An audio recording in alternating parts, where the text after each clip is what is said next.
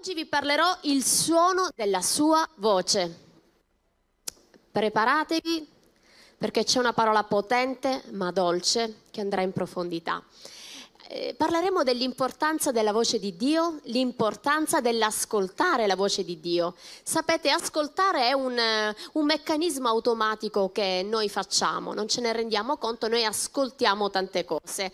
E questo perché noi come cultura occidentale, quando ascoltiamo, per noi è sentire è qualcosa che non coinvolge eh, lo stato emotivo, perché in realtà ascoltare, secondo magari quello che è l'insegnamento del, di Dio nella sua parola, nel popolo ebraico, invece è ascoltare per ritenere e per ubbidire. Quando noi vogliamo ascoltare con interesse qualcosa, lì entra l'aria emotiva. E per questo abbiamo bisogno di Dio affinché Lui oggi possa purificare la nostra area emotiva, affinché possiamo ricevere, ascoltare la Sua parola e metterla in pratica. Una delle caratteristiche delle pecore, e noi siamo le pecore di Dio, amen, è l'ascolto. Le pecore sono delle, degli animali molto mansueti, molto eh, predisposti a seguire il, mm, il, pastore. Come dice Giovanni 10 verso 13, le mie pecore ascoltano la mia voce. Quindi l'ascoltare è una prerogativa indispensabile. Sapete, dall'originale eh, ascoltare è shamè. Shamè. E pensiamo magari che questa parola, come abbiamo detto prima, per la nostra cultura sia soltanto ascoltare, sentire. Ma se andiamo a vedere dal testo originale, quindi vediamo un po' quante volte è contenuto nella Bibbia, è realmente qualcosa di molto diverso da come noi lo comprendiamo. Infatti nell'Antico Testamento questa parola shamè, quindi ascoltare, è contenuta 1165 volte. Invece nel Nuovo Testamento è contenuto 437 volte e Gesù stesso ha parlato di questo, dell'ascolto. Quando dice le mie pecore ascoltano la mia voce e lui le conduce fuori. Vediamo quanto è importante l'ascolto della voce di Dio per uscire fuori dalle circostanze a volte difficili della nostra vita. Amen. E lo Shamè era un, una preghiera che veniva fatta dal popolo ebraico. Sapete, quando noi diciamo di solito eh, qual è il primo comandamento? Ama il Signore Dio tuo, ma in realtà se noi andiamo a vedere quello che Gesù ha insegnato in Matteo,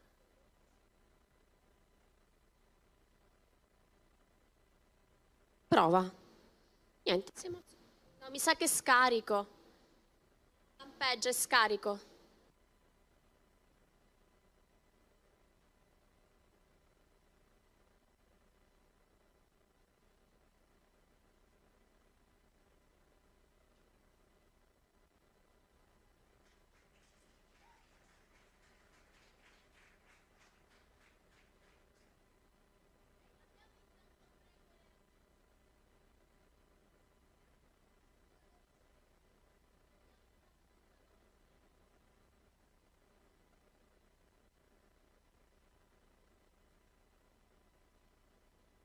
Dice, ascolta, il primo comandamento di tutti, ascolta Israele, il Signore Dio nostro è l'unico Signore. Poi dice ama il Signore con, tutto il tuo cuore, con tutto te stesso.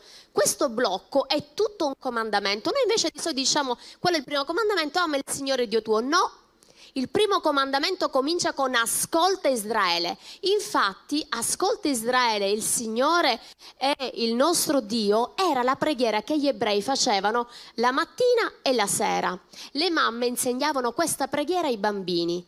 Quindi era una preghiera molto importante, è una preghiera molto importante che fanno eh, il popolo ebraico e noi vedremo alla luce della parola di Dio quanto è importante e qual è il significato per noi anche di questa preghiera, dell'ascolto. Infatti dall'originale ascoltare è ascoltare con attenzione, interesse, obbedire, sentire, capire prestare attenzione, acconsentire.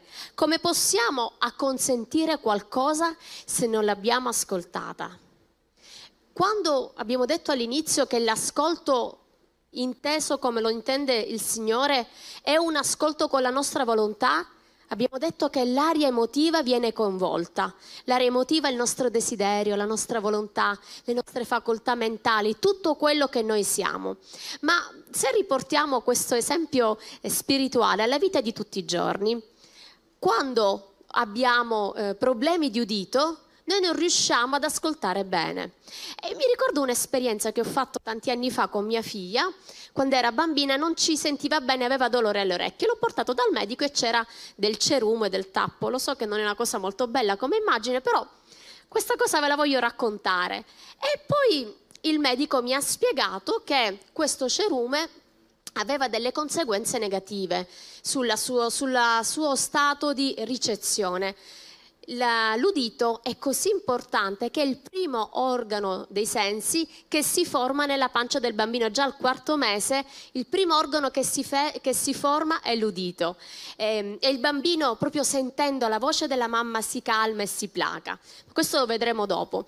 E quando noi abbiamo del cerume nel naturale abbiamo delle conseguenze negative. E se vogliamo vedere questo parallelismo anche a livello spirituale, io ieri ho sgranato gli occhi e ho detto ma questo Dio sta parlando a me. Prima, il primo aspetto negativo di quando abbiamo delle ostruzioni nell'udito è la riduzione della capacità eh, di ascolto, quindi ci sentiamo di meno. E questo è quello che avviene quando noi abbiamo delle ostruzioni amarezze, ferite, eh, eh, dolori, eh, essere presi da tante cose, la nostra percezione spirituale della voce di Dio si abbassa. E tu magari sei convinto che Dio ti abbia detto una cosa, che Dio ti abbia parlato, ma in realtà il tuo udito è impedito da qualcosa. Oggi lo Spirito Santo vuole scendere nella tua vita e vuole portare purificazione nella nostra vista spirituale, nel nostro udito spirituale, perché questa è la radice che ci porterà al benessere interiore. La Bibbia dice beato l'uomo che ascolta il Signore. Shamè beato, felice, felice da essere invidiato. Molti di noi vanno alla ricerca della felicità, hanno fatto pure il film. E avere, volere la felicità per, per se stessi è una cosa ottima, ma non è ehm, relativa alle emozioni la felicità. La felicità è una scelta. Shamè è ubbidire al Signore. La felicità entra nella tua vita quando tu cammini nelle sue vie, ritieni, obbedisci alla sua voce.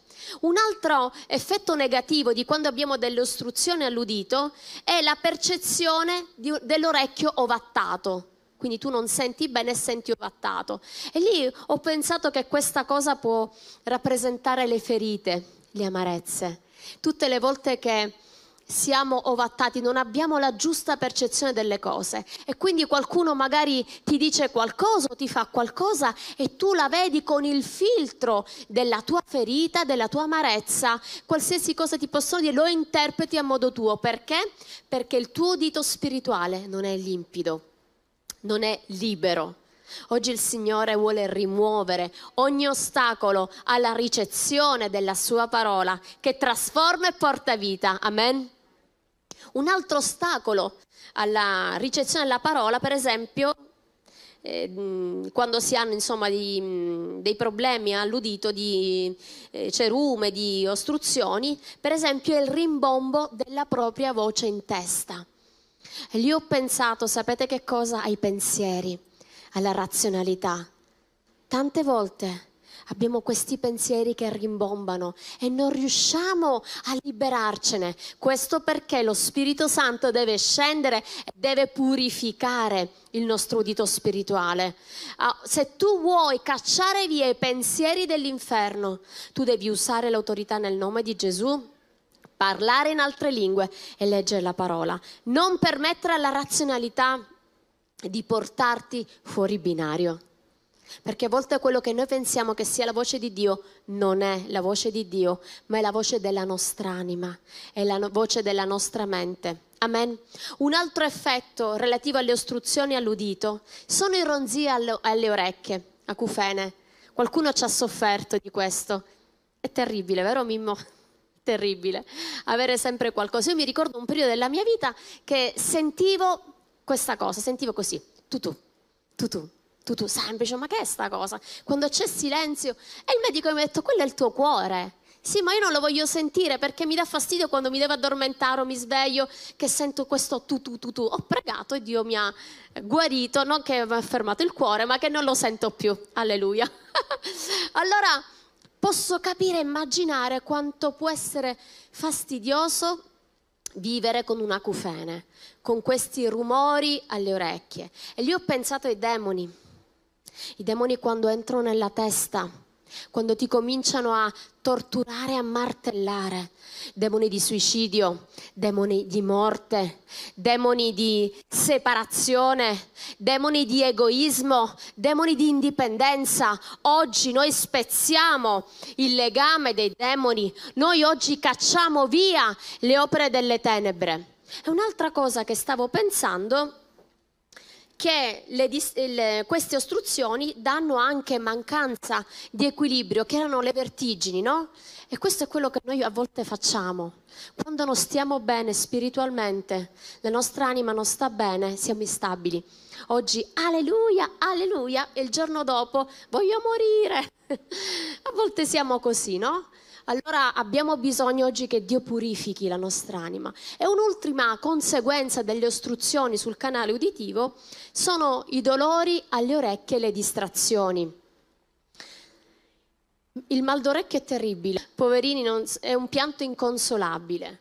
E queste sono le distrazioni, le distrazioni, i dolori della vita, le, i problemi della vita. E tu non te ne rendi conto, ma sei in un altro binario completamente. Quando stai male, dimmi un po', riesci a percepire bene quello che è attorno o pensi soltanto a quel dolore che diventa magari a volte molto acuto? E così è come a volte io penso alle distrazioni, sapete come? Come quando noi, vieni Lori, quando noi a volte viviamo così, abbiamo una cuffia, ascoltiamo musica a palla a tutto volume, e anche se tu vuoi ascoltare Dio, ascoltare quello che c'è attorno a te, tu non riesci a percepirlo bene, non riesci a sentirlo. E quindi magari io parlo con Loredana e le chiedo qualcosa. Le chiedo, Lori, vai in libreria. Veces quisiera quedarme calladito, tranquilito, mansito, patadito, sin abrir el piquito. Pase lo que pase, no moverme un dedito, solo para que no digan a quién viene el cristianito. Hacer el. Hai capito quello che ti ho detto? Io le ho chiesto di andare in libreria a prendere dei fogli, di un regolamento del, del ritiro, ma lei non ha sentito. È come se io parlo con lei e lei in un altro binario. A volte noi siamo così con Dio e Dio vuole parlare a noi, ma noi non lo facciamo con cattiveria. Vai. Non lo facciamo con cattiveria. E io le parlo, io le parlo, Dio può fare il bien. Y eso lo mejor no incluye caerte bien. Sería una cobardía de mi parte no decir nada para agradarte, tendré que molestarte. El problema ed è così che fa lo Spirito Santo. Lui prova a parlarci, prova a convincerci, ma noi siamo troppo distratti. E una persona che ha avuto questa problematica è stato Samuele. Samuele, sapete, non era un bambino, era un ragazzo. A volte, diciamo, eh, nell'immaginario comune lo immaginiamo come un bambino, no, era un ragazzo. E se prendiamo prima Samuele, prima Samuele 3.1, vediamo che questo ragazzo non conosceva la voce di Dio. Questo ragazzo amava Dio e lo serviva. Lui viveva nel Tempio. Però, quando lui viveva nel Tempio, in pratica non riusciva a riconoscere la voce di Dio perché non aveva esperienza. Verso 1 dice, ora il giovane Samuele serviva l'Eterno alla presenza di Eli la parola dell'Eterno era rara in quei giorni e non c'era alcuna stessa, estesa rivelazione. In quel tempo egli era coricato nel suo solito posto. Continuiamo così. Allora vediamo in pratica che cosa.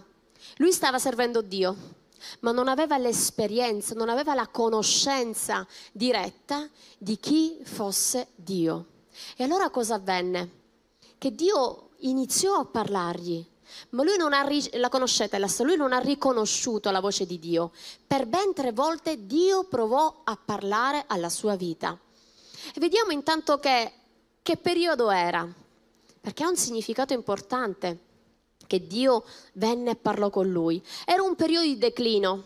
Il periodo dei giudici è stato nella storia di Israele un periodo di declino. Di declino perché c'era, eh, c'erano i figli di Eli che anziché servire il Signore con integrità, loro facevano quello che volevano, padroneggiavano sulle persone, non erano integri, avevano rapporti con le donne che servivano nel Tempio e questo dispiaceva tanto al Signore. Ed Eli come padre, anziché essere rigido, rigido e prendere i provvedimenti, era un po' così, e eh dai, eh, per favore ragazzi, la gente parla, per favore ma non è questo il modo in cui si applica la correzione ai nostri figli. Essere amorevoli sì, ma non permettere al peccato di entrare nella nostra vita è un'altra cosa ancora. E così Dio si era stancato. E forse a volte tu pensi che Dio si sia dimenticato di te. Forse tu a volte pensi che sia, le cose devono andare così. Ma a volte noi possiamo ingannare gli uomini, ma non Dio. E Dio per un tempo ha pazienza, Lui per un tempo si trattiene perché ci dà l'opportunità di cambiare, ma mai giocare con il peccato, mai giocare con il peccato, perché non c'è ehm, integrità che tenga. La cosa più importante per Dio è l'integrità. Noi non possiamo ingannare Dio, forse inganniamo noi stessi. La Bibbia dice non ingannatevi noi dobbiamo stare molto attenti, non puoi scherzare con le cose di Dio, non puoi avere una vita doppia. Oggi preghi, alleluia, appena esci fuori dal culto, fai tutto quello che ti pare e ti piace. Ascolta Israele, ascolta, ritieni, ubbidisci.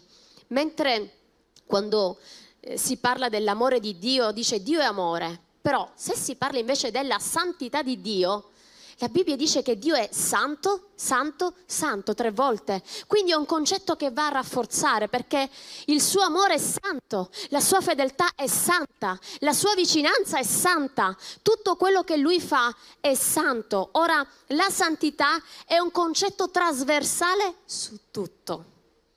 E quando noi viviamo nella santità, Dio poi interviene. E questo è quello che ha fatto, è intervenuto a favore del suo popolo e ha scelto un ragazzo senza esperienza, che non aveva grandi abilità magari, era soltanto ubbidiente ma non conosceva Dio. E questo ci fa pensare che anche una guida che non era eh, particolarmente eh, integra verso Dio è stata usata da Dio per aiutarlo a riconoscere Dio e la sua voce. E noi a volte pensiamo di dover desiderare delle guide spirituali perfette, ma io voglio dirti che sarà nella tua obbedienza che Dio ti porterà al proposito. Samuele senza Eli non avrebbe raggiunto il proposito, non avrebbe riconosciuto la voce di Dio. Dì alla persona accanto a te, anche se distante un metro, io ho bisogno delle mie guide, io ho bisogno dei miei fratelli perché stiamo attenti all'indipendenza all'orgoglio. Sapete, ci sono stati dei ragazzi, delle persone che hanno iniziato a mettere fuori dei talenti. Per chi ci conosce sa come siamo io e mio marito, noi amiamo vedere fuori i talenti nelle persone. Quindi spingiamo tutti, dai, fai, gloria a Dio, sai fare questa cosa, bene tranne nei casi di mancanza di integrità. Noi ci fermiamo quando vediamo che una persona non è integra. Come dico sempre al team Lode, questo non è un palco, questo è un altare. Senza integrità la presenza di Dio non scende. E a volte diciamo, ah che bello si entra in chiesa, c'è una presenza di Dio meravigliosa. C'è un prezzo, c'è un prezzo. Io sono disposta a pagare il prezzo. Tutti noi dobbiamo essere disposti. La presenza di Dio scende quando c'è un fuoco che purifica. E quindi abbiamo avuto esperienze di ragazzi che erano eh, pieni di talenti, di, eh, avevano veramente un proposito da parte di Dio, ma li abbiamo dovuti fermare dicendo ascolta, metti prima ordine nella tua vita. L'integrità non è un optional, è la base della vita del cristiano. E da lì questo non è piaciuto. Perché? perché è più facile, più comodo dire ma sì, che ci fa? Vita doppia. Ci riconosceranno dall'amore, ma l'amore di Dio abbiamo detto che è santo. Noi non possiamo ingannare Dio. Noi dobbiamo essere franchi nel dire ogni giorno, Signore, purifica la mia vita.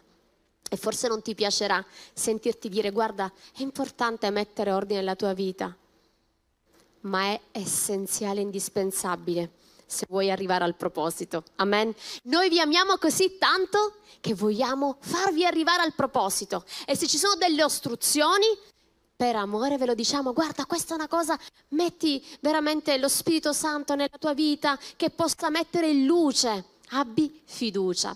E un'altra cosa che pensavo è Eli. Eli dormiva nel suo solito posto, invece Samuele dormiva nel tabernacolo. Il posto in cui tu stai determina la tua attitudine nei riguardi di Dio. Il posto in cui tu stai determina l'ascolto e la ricezione della sua voce.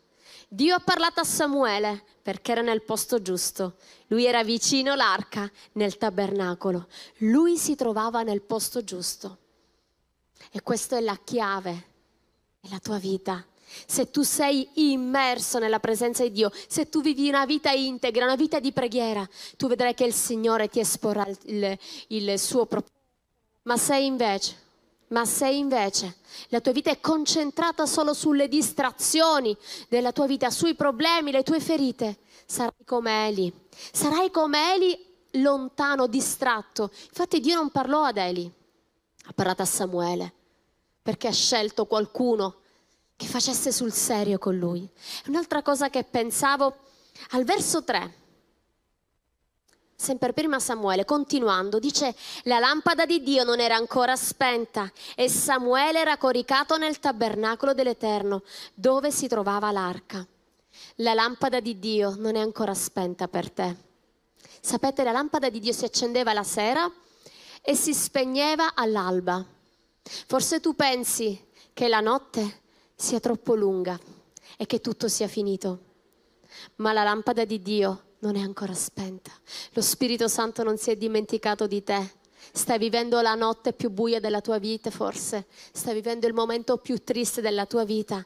Ma ricorda che anche se tu pensi che sia quasi tutto finito, L'occhio di Dio è su di te e la sua parola arriverà al momento giusto per la tua vita. Niente e nessuno può fermare il proposito di Dio. Se Dio ha un sogno, un progetto per te, forse tu stai vivendo la tempesta, forse tu stai vivendo la notte più buia, ma sappi che lo Spirito Santo è lì vicino a te. Lui non ha dimenticato il tuo travaglio, il tuo dolore, le tue amarezze, perché il Signore ha l'occhio su di te la lampada di Dio non è ancora spenta per te. La sua parola arriva al momento giusto per darti speranza e vittoria. Amen.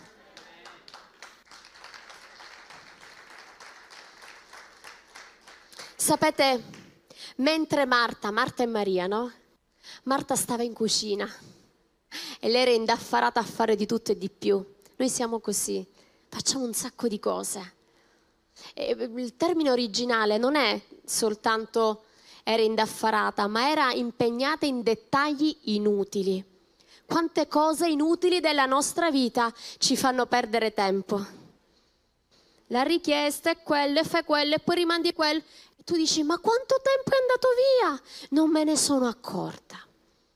Ma se vuoi ascoltare la voce di Dio, esci fuori dalla cucina e vai nel salotto, sì come Maria ai piedi del Signore, sì come Maria che ascolta ai piedi del Maestro le sue direttive.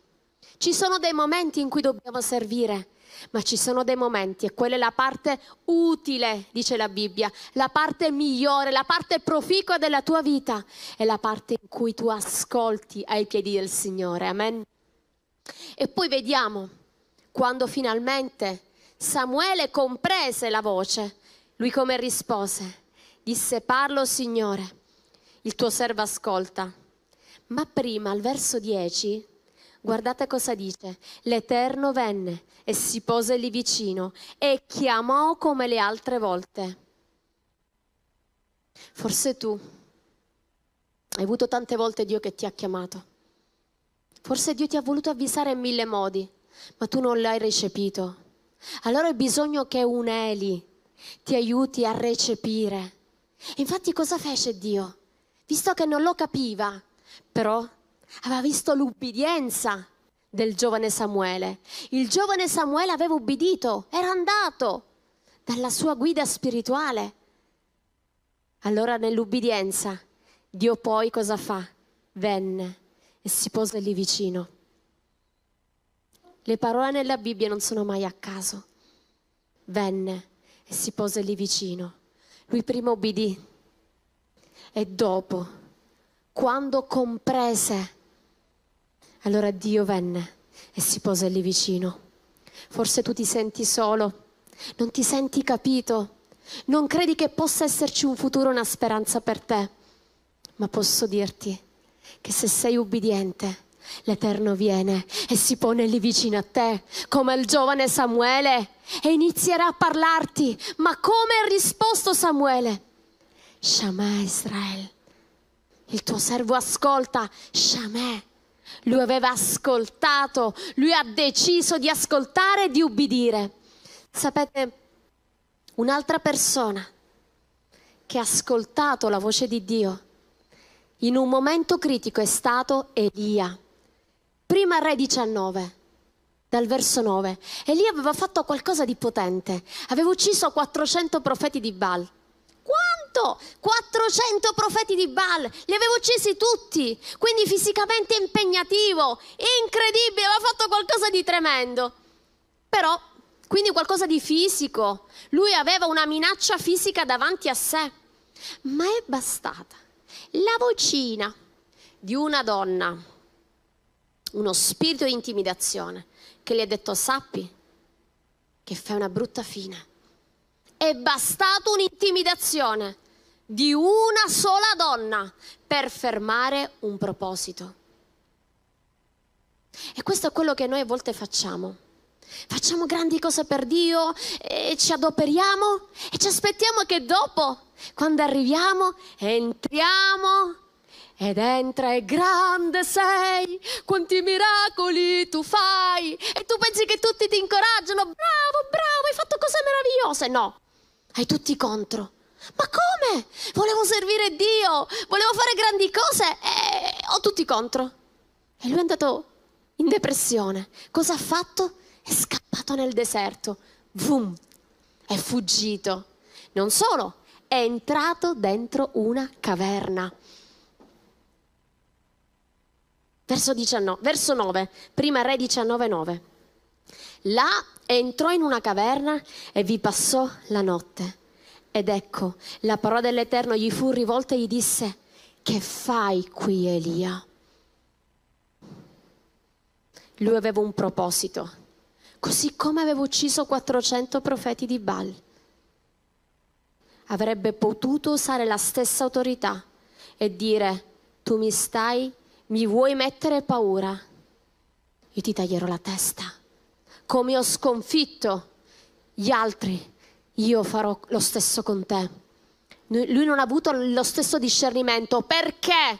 Perché lui non stava più ascoltando la voce di Dio, lui stava ascoltando la voce dell'intimidazione, la delusione, perché non era stato approvato. La ferita della mancanza di approvazione. Quante volte non ti sei sentito approvato? E allora ha detto basta, non voglio fare più niente, non voglio fare più niente e fuggi lontano. Ma il deserto e la caverna non erano il posto in cui Elia doveva stare. Infatti Dio cosa gli disse? Che fai qui? Ma che stai facendo? Non solo, ha continuato. E così piano piano vediamo. Verso 10 lui rispose e sono stato mosso da grande gelosia per l'Eterno, il Dio degli eserciti, perché i figli di Israele hanno abbandonato il tuo patto, hanno demolito i tuoi altari, hanno ucciso con la spada i tuoi profeti.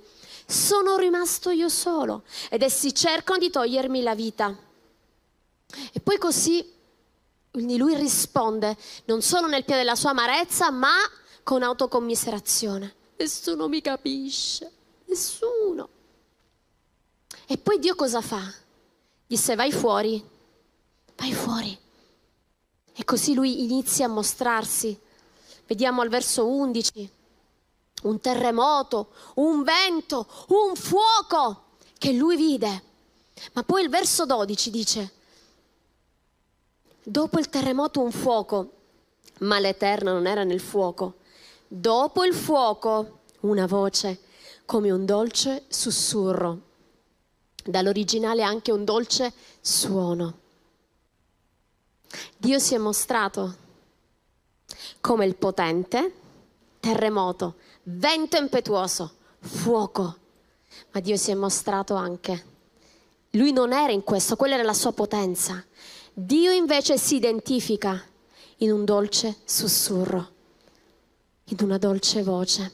E forse tu oggi che stai vivendo nella caverna della tua vita, durante la notte, hai bisogno più che della potenza di Dio, del dolce sussurro della, tu, della sua voce, ma magari non riesci ad ascoltarla perché hai delle ostruzioni nel tuo udito, perché sei amareggiato, sei ferito, ti sei costruito il tuo habitat ideale. Ma Dio sapete cosa fece? Guardate subito dopo. Verso 13. Come udì Shamè questo, Elia si coperse la faccia col mantello, uscì e si fermò all'ingresso della caverna ed ecco una voce che gli diceva di nuovo, che fai qui Elia? Fermiamoci un attimo. Quando lui ha ascoltato quel dolce sussurro, ed è sempre Shamè, lui si coprì la faccia con, un, con il mantello con la faccia. Al contrario, si coprì la faccia col mantello. Allora questo cosa significa per noi? Noi pensiamo che possa essere un gesto normale. Invece nella tradizione ebraica, tenetevi forte, nella tradizione ebraica, quando un ebreo recita lo Shamè, quindi la preghiera, ascolta Israele, io sono l'unico Dio, gli ebrei coprono la faccia. Sapete perché? Perché così favoriscono la concentrazione e l'ascolto e si tolgono dalle distrazioni esterne. Ed è così oggi che lo Spirito Santo oggi vuole parlare alla tua vita, ma tu devi scegliere di coprire la tua faccia, di togliere tutte le distrazioni esterne, di togliere tutte quelle cose che ti fanno deconcentrare dalla voce di Dio e ascoltare il dolce sussurro della sua voce. Amen. Adesso contemplando a faccia scoperta, non abbiamo più un velo, un qualcosa, perché in Cristo Gesù noi abbiamo libertà di accesso alla sua presenza, ma questo gesto che Elia fece ci fa comprendere che il dolce sussurro della sua presenza era ciò che aveva catturato la sua attenzione. Perché non si coprì la faccia col terremoto, col fuoco? Era naturale. Oddio, un terremoto, aiuto, un, il fuoco, mamma mia. No, col dolce sussurro perché lui aveva compreso che Dio era lì. Ma la sua risposta è stata identica, ha fatto copia e incolla della prima parte. Lui ha detto, sono rimasto io solo. Lui non aveva detto, Signore perdonami, sto male, sono amareggiato, rialzami. Lui aveva ripetuto la stessa tiritera.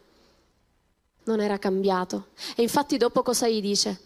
Torni indietro per favore e vai a ungere Elia tuo proposito è finito. Eliseo, oggi il Signore ti dice, questo è il tempo del tuo cambiamento. Questo è il tempo del tuo ravvedimento. Questo è il tempo di togliere ogni cosa che ti impedisce di ascoltare e di ubbidire alla sua parola. Perché se tu non lo farai, Dio è buono, proteggerà il popolo e userà qualcun altro per fare la sua volontà. Siamo nel tempo della grazia, siamo nel tempo dell'opportunità. Ci sono a volte dei treni che passano soltanto una volta. Le opportunità a volte sono per un tempo specifico, ma oggi il Signore ti vuole parlare e darti un'altra opportunità di cambiare. Sapete cosa pensavo? Ho letto una storia, ho letto la storia di un rabbino, il rabbino Kanemem. Questo rabbino durante eh, subito dopo l'olocausto andò eh, in orfanotrofi e in conventi a cercare tutti i bambini che erano stati eh, nascosti dallo sterminio eh, nazista, no? E non sapeva come riuscire a, a, prendere questi bambini, a riconoscerli, perché molti gli cambiavano pure il nome per non farli prendere dai nazisti. Sapete cosa fece questo rabbino? Iniziò a recitare lo Shamè. Appena lui andando in questi orfanotrofi di tutta Europa iniziò a recitare lo Shamè, i bambini sono iniziati a uscire fuori, si sono coperti la faccia e hanno iniziato a dire mamma, mamma. Alleluia. Quei bambini avevano ricevuto l'impartizione dai loro genitori. La voce di Dio era nel loro cuore e forse gli uomini vogliono sterminarti, vogliono portarti alla morte, ma il seme della parola di Dio, il seme dell'ascolto e dell'ubbidienza della parola di Dio è dentro di te affinché tu lo possa mettere in pratica. Niente e nessuna cosa può fermare la voce di Dio dentro di te se non te stesso, se non te stesso. Oggi decidiamo di rimuovere ogni ostacolo all'ascolto della sua voce. Decidiamo di vivere nell'ubbidienza, nella resa a Lui completamente. Sapete, come abbiamo detto prima, la voce di Dio, la voce della mamma, dicevo, calma tutti i neonati.